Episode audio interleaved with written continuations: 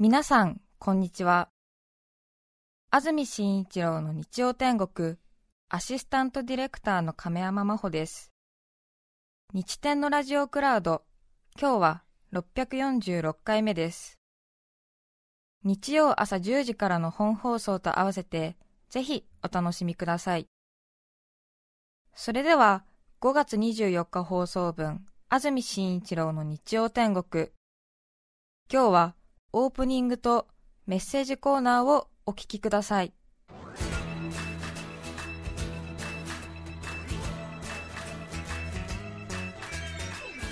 安住紳一郎の日曜天国。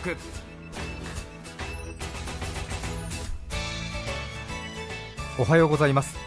5月24日日曜日朝1時になりました。安住紳一郎です。おはようございます。中澤由美子です皆さんはどんな日曜日の朝をお迎えでしょうか？さてずっと寒い日が続いていましたけれども今日は暖かくよく晴れています、はい、スタジオになります赤坂気温がすでに23度あります。日差しがたっぷりと注いでいます。先週は本当にずっと曇り雨の日が続きまして東京では18日月曜日からおととい22日金曜日までの5日間日照時間がゼロだったそうです。5月としては42年ぶりの記録だそうです。月曜から金曜日照時間ゼロだったんですね。そうだったんですね。昨日土曜日も3時間ほどしか日が差さなかったので今日は久々の洗濯日和になりそうです。今日は関東地方雨の心配ありません。気温は昨日と同じくらい日差しがある分暑く感じられます最高気温です。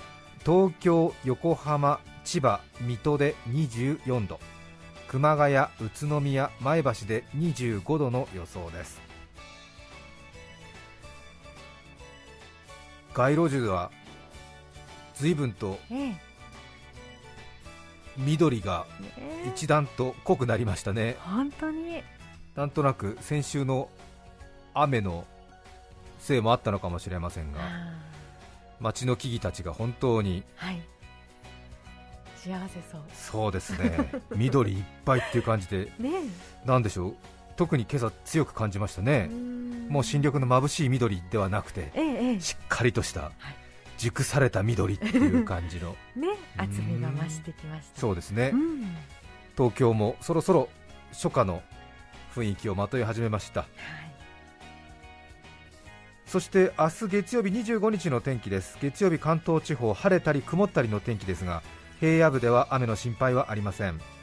山沿いで夜に雨の可能性があります。気温は上がって東京の予想最高気温27度。7月並みの気温で蒸し暑い一日になりそうです。そうですか。いよいよ。そうですね。27度30度という数字もごくごく自然に聞くようになりました。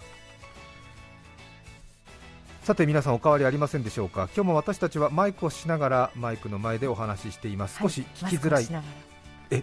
マスクをしながらですね。え今私なんて言いました、マイクをしながら。あごめんなさい。すみません、マスクをしながらお話をしています、少し聞きづらいかもしれません。よろしくお願いします。一応ねあの7月並みのところ1月って聞こえるかなと思って7月ってねあの 気を使ったんですけどこっちの方に自分のこうあのなんですサービス精神がガッといっちゃってですねいいこと言ったなっていうね、ね。やっぱり俺は伝え手としてやっぱりちゃんとこういう瞬間的な気遣いができるんだなと思ってその余韻に浸ってたらマスクをマイクって言い間違えちゃっててこれね本当にねありますね。ありますね。とてもありますね。本当に、うん。そう。わかる。身に染みます、うん産まず、おごらずっていうね、うん、そうね。喜ばず、落ち込まずっていう 平常心がいかに大事かっていうところありますね、7月のことを7月って、ああ、私って気が利くなと思って、それに酔ってたんですよ、プラスマイナスゼロっていうか、もうむしろね、なんかもうマイナスの方にばっかり点数が入っちゃって、いやいやいや。残念、面白い、うん、え？面白いし、はい、あそういうことあるなってみんな思ったから、プラスでいいと思いますけど。そうですか、はいあと先週もお話ししましたけども、もう何回も言われてると思いますけど、今ねアクリル板が中澤さんとの間にあるもんですから、もうほとんど瞳ばあさんみたいになる時がありましてね、皆さんは中澤さんはマイクを通して皆さんのところには明瞭に声聞こえてるんですけど、ええ。私は中澤さんのマイクの音はさほど聞こえてこないので、はい中澤さんの地声を自分の耳に入れるしかないんですよね、そうするとちょっとね、聞こえない時があって、今もえ？そうですね。え本当にあのおじいさんとおばあさんみたいになってますね。えそうなんですよ、ええ。あと目を合わせないからね。何ですか？目を合わせないからなおさらコミュニケーションが難しいんでもうちょっと見てもらっていいですか？マイクがこれありますから、見るのもおかしな話なんですよ、だって。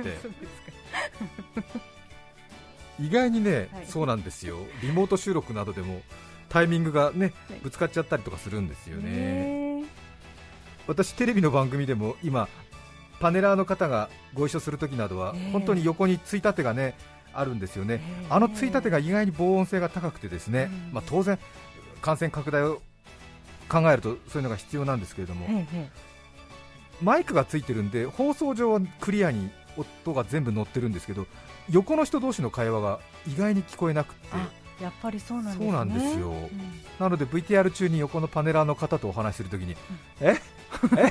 とか聞こえたふりして、えそうですねみたいなこと言ってると、なんか取り返しのつかないリアクションしちゃったみたいな感じになっちゃって、それでスタジオに降りたときは、なんかえ先ほど安住さん、肯定の態度取ってたからこの話で言ってるんですけどみたいな、私は初耳ながら、え？何ですか？それは。みたいな感じになったりとかして、で聞こえてないのに聞こえたふりして、うんうん、ニコニコとかするのは本当に危険だなと思っちゃったりとかするんですよね。へ愚痴ばっかり言っちゃってごめんなさい。さて覚えてらっしゃいますでしょうか？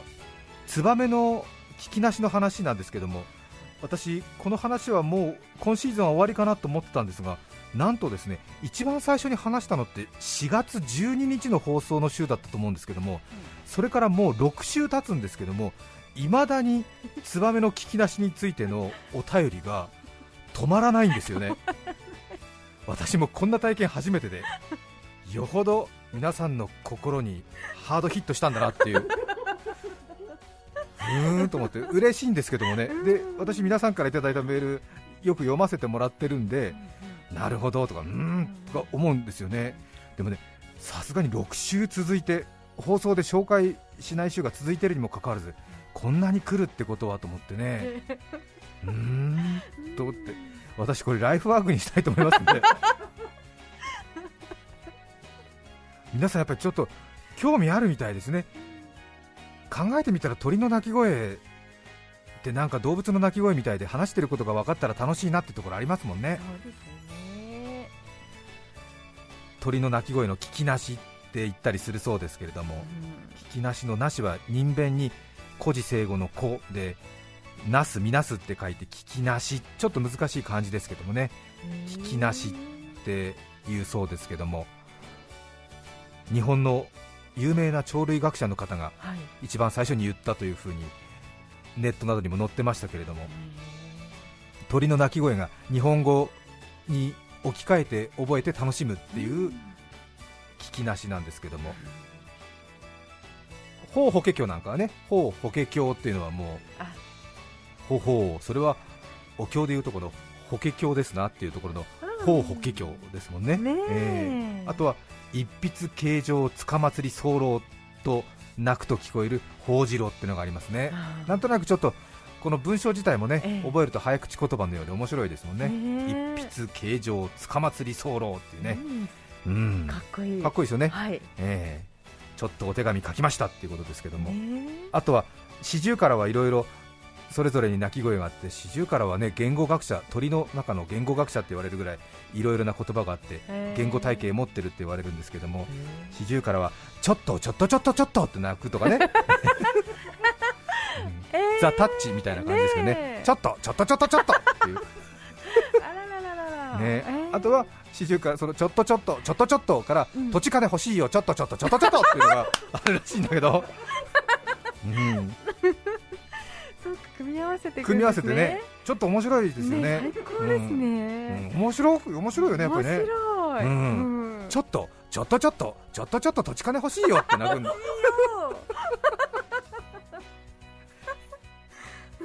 ねえ、うん。そして私が大好きなツバメね。ね。うん。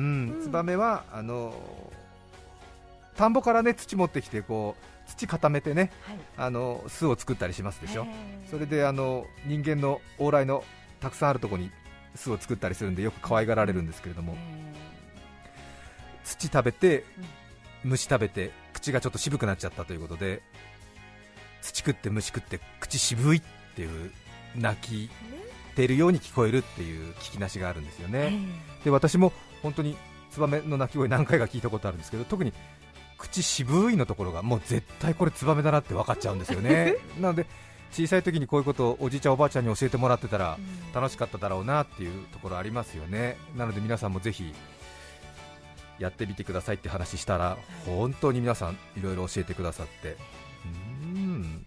上手に皆さんできるようになりました？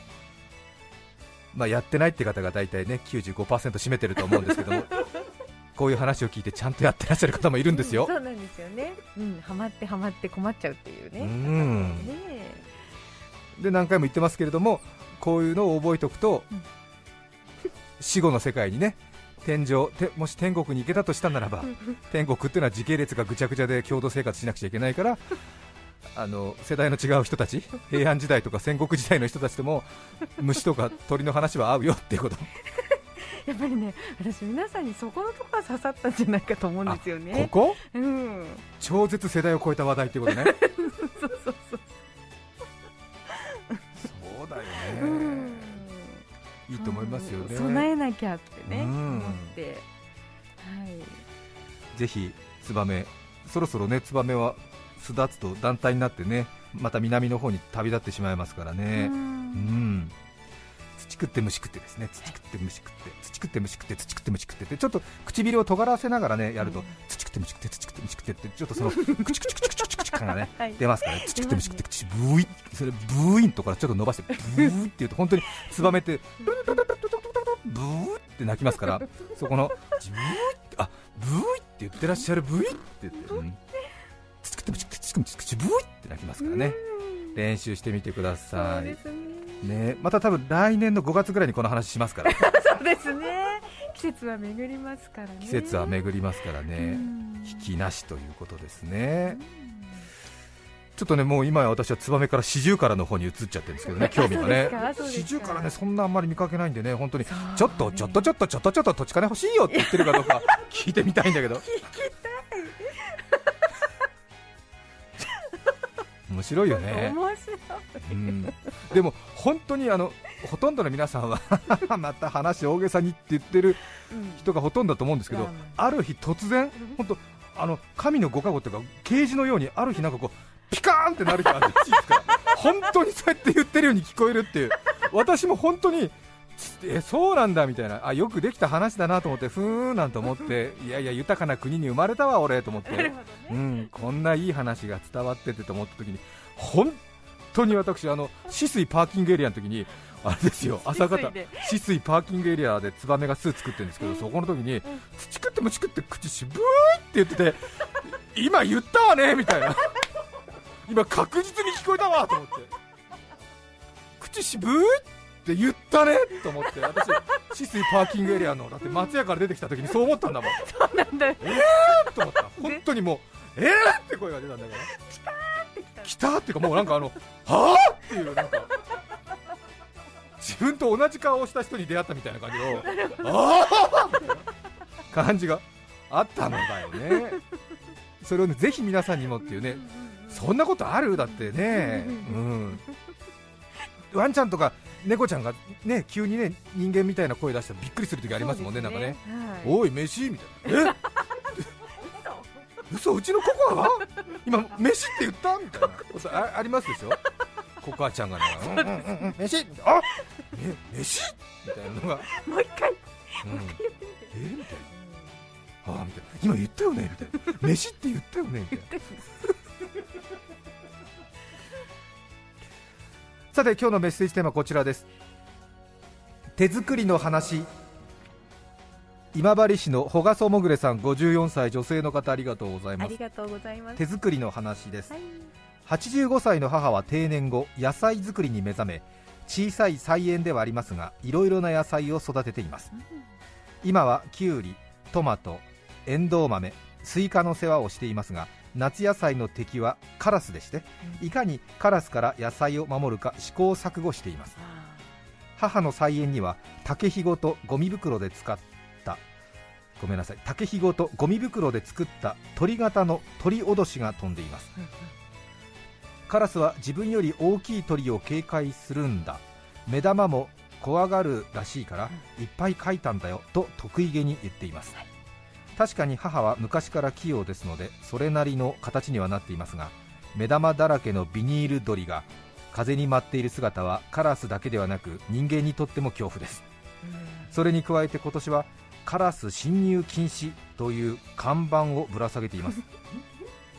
お母さんこれは何？カラスは字が読めないのに意味あるの？と聞くとこれはねテレビでやっていたんだけどこの張り紙を見た人たちが不審に思ってカラスの方を見るでしょ？するとカラスは見られていることに警戒して近づかなくなるんだってと言いました。うーんお母さん確かにその理論は一理あるかもしれないけどこの菜園のそばを歩く人は1日3人もいないと思うよと言いそうになりましたが母が楽しそうなのでやめておきました。母の手作り野菜がカラスに狙われず無事収穫できる日が楽しみです。へそうですか。えいいですね。野菜作り。いいですね家庭菜園。野菜作りもね楽しいようですよね。そうらしいですね。私はまだ経験したことありませんけれども、へこれも前ねずっと話してますけど人間の興味が動物から植物そして鉱物に最終的に移るっていう話をしましたけれども、ね。本当にそういうふうに分かりますよね、うん。最初やっぱり動いてるもの動物人間ですよーね。あ小さいね2歳3歳の赤ちゃんとか子供にねーはい。どう綺麗なポインセチアっつってもなかなか反応しないですもんね。まあそうですね。やっぱりこう動くね、うん。うさぎとかなんかそういうぬいぐるみとか、ええわあこっち見てとかね、で人間が好きでペットが好きでっていうんだけどもやっぱり40過ぎぐらいからちょっとね動くものを煩わしいっていう感じになってきて 今年も同じ場所に梅が咲いたとか、うん野菜栽培とか、うん、観葉植物とかね、うん。この葉っぱを柏餅にしようとかね。そういう感じになってきますもんね。でこれが40、50、60、70ぐらいまで続くらしいんですよ、で最終的にはもうはい。植物すら煩わしい。なんかね根が出たり芽が吹いたり枯れたり煩わしいみたいになってうん、違うと やっぱり人間の集大成的な80代、90代くらいはもう岩？あとは山の稜線？稜線ね。石？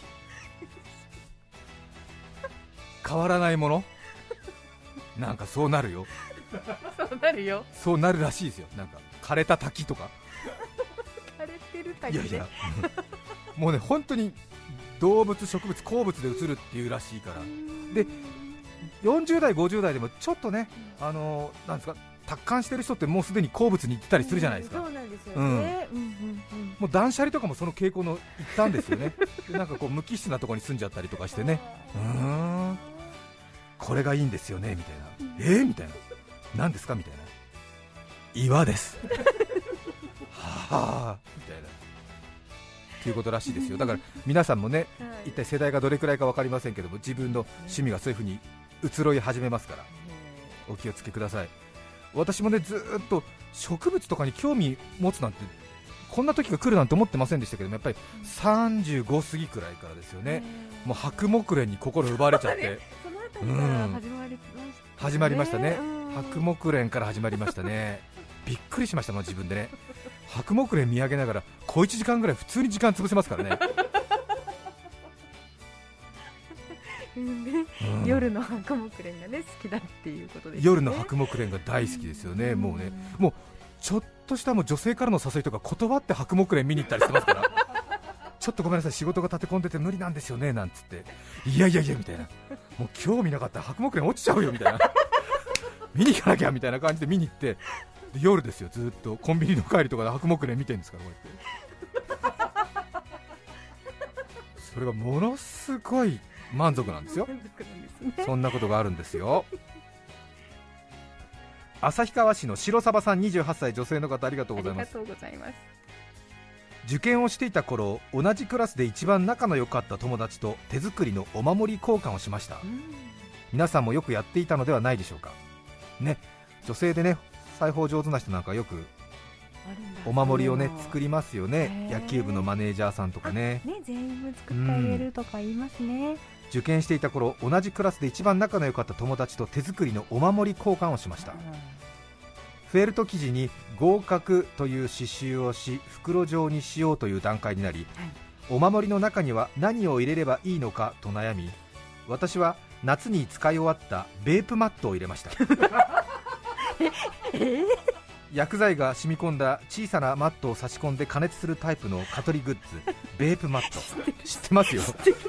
そのマットは厚紙というか押し固められたフェルトのような感触でよくあるお守りくらいの硬さでちょうど良かったのです。我ながら明暗だなと思いましたが袋は縫い閉じて中身のことも言っていません、うんお守りとか開けたらダメなんだよね。でも厚紙が入ってるのかなみたいな感じでこれはちょうどいいみたいなことで。ねちょっと、うん、薬剤が抜けきった感じのね出し柄みたいなベルマット、うん。水色が薄くなった感じの。真っ白、うん、明日のジョーみたいになっちゃってねなんかね、うん、完全に燃え尽きたっていうか出し切ったベープマット。確かにね虫取りあの蚊取りマットってなんかやっぱ小さい時から気になりますよね。気になりますね。私もなんかこれなんか剥いちゃったことある気がする。なんか3層ぐらいになってるんですよね。そうそうそうそうあそうでしたそうでした。怒られちゃってね。うん。確かにお守りの中にちょうどいいね、うん、あとはもうこれもずいぶん昔の話になりますけどあのスーパーマーケットで売ってるみょうがの入ってるケース？はい。黒いトレーね。うん。あれがちょうど昔 iPhone4 のケースにぴったりだっていうね。もう iPhone4 は随分とねもう見なくなりましたけどちょうどいいっていう人いましたよいねましたね。机の上に置くときにね手作りの話皆さんからのメッセージをお待ちしています、はい。今日は関東地方雨の心配はありません。久しぶりに日差しのある日曜日です。今日は手作りの話です。さて今日番組冒頭で少し話しましたけども、はい。人間の興味が動物植物鉱物に移るという話しましたけども、世田谷区のやっくんからお便り来ています。ありがとうございます。私は62ですけどもう石ですね お城の石垣などを見て400年前に思いを馳せますね。あとは今は風ですね。いいですね。そうか。うん来ますね。風まで行くみたいですねやっぱりね。そうなんですね。うん。勉強になります。うんみたいですね。あ風かうん。いや本当花鳥風月とはよく言ったもんでね本当にそのあたり入ってくるみたいですよ。風ね。確かに。うん。うんいろいろ人生ステージあるみたいですからね、うん、ぼんやりしてる場合じゃないっていうことですね。江戸川のカッパさん、13歳男性ありがとうございます。ありがとうございます10代で AM ラジオとは関心ですぞ関心。僕はコロナで外出があまりできていない中、アプリで合成写真を手作りするのにハマっています。はいある日合成写真の例をネットで探しているとお札の肖像画と自分の顔を合成するという記事がありはい。それを真似て顔の上半分を野口英世下半分を自分の顔という写真を手作りしました。はい。その写真があまりにもうまくできていたので友達に俺ヘアスタイル変えたんだけど似合うとふざけて送るとなんと友人は前とあんまり変わってないねと返事が来たのです休校中のささやかな楽しみです。すごい、ねえ。秀代さんっぽいんですねすごく。そうあとは自分が思ってるほど他人ってのはそんなに自分のルックスに興味ないっていうね。意外にねそういうのあるんですよね。私もお付き合いのある大先輩からジャケットをねお下がりでいただいたんです。嬉しいなと思ったんです。でその人に挨拶に行くときにやっぱりそのジャケット着ていくじゃないですか。はいはい。でもそのジャケットに似合うそのコーディネートが家になかったんですよね。あでちょっとこれあーダメだ。自分の中では納得のいくコーディネートができない。でもジャケット着ていかなくちゃいけないと思ってはい。行くわけですよ、でちょっと恥ずかしさがあるんですね、でその大先輩に会う前に同僚と一緒に待ち合わせしたときに、い。やこれもらったから今日着てきたんだけど、もう本当だめ似合わなくてなんて言ったら、いつもと変わりないけどって言われて、嘘だ、嘘だよ、絶対嘘だねって。でそれずっと、でも似合ってないでしょ、だってほら全然明日ズボン立ってないでしょ？とか言っても、全然いつもと変わりないよって言われて。なんだよと思って。全否定じゃねえか普段の俺のおしゃれをと思って。なんだっていうのはあるね。そうかそうか、ね今日だけじゃなくね、うん。今までもね。え？今までもこのレベル？みたいな。じゃあ俺の感性誰のため？みたいなみんなに喜ばれると思っておしゃれしてきたのにじゃあ全然届いてないじゃんと思ってあれおかしいみたいな感じで何回も聞いてねでもちょっといつもと違うでしょ？いつも本当こんな感じよ俺みたいな。いいみたいな。えでもグレーにグレーは合わせてないでしょ？みたいな。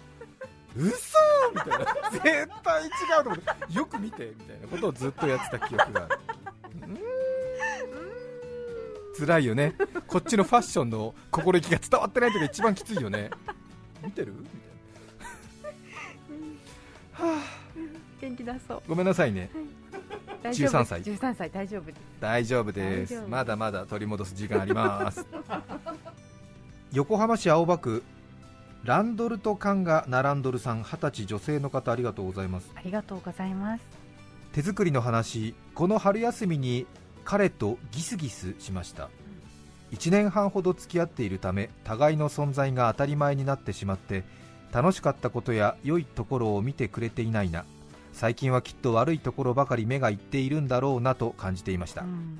そこで私はこのギスギスを解消したいと思い柄にもなく手作りアルバムを作りました。はい写真は一切使わずにうん。2人で行ったところや食べたものをかたどったものを画用紙で作りそれをめくった下に思い出話や彼のいいところを書いた恥ずかしいものです。へそれを渡す直前ついにギスギスが爆発して彼から別れ話が出たところでした。うん。別れ話が成立しそうな時にこの手作りアルバムをビデオ通話で見せ仲直りしたくて私が作ったと言うと彼は泣きました。はい。持ち直したのです恥ずかしいのでもう一生こんなリア充アルバムは作らないと心に決めました。がその後また彼がうじうじいろいろ悩み出したので今月距離を置いています。結局 仲直りは難しいです。長文失礼いたしました。うん。そっか。そうね、まあね。ううんんでも精一杯ね頑張ったから今度距離置いちゃっていいやっていう気持ちになれたわけですよね女性側としては。そうですね、うん。うん。うんで結論はどういうことですか？うんもうこうなるようになればいいんじゃないですかね。うそうね。ん。二十歳だから。そうそう、うん。うん。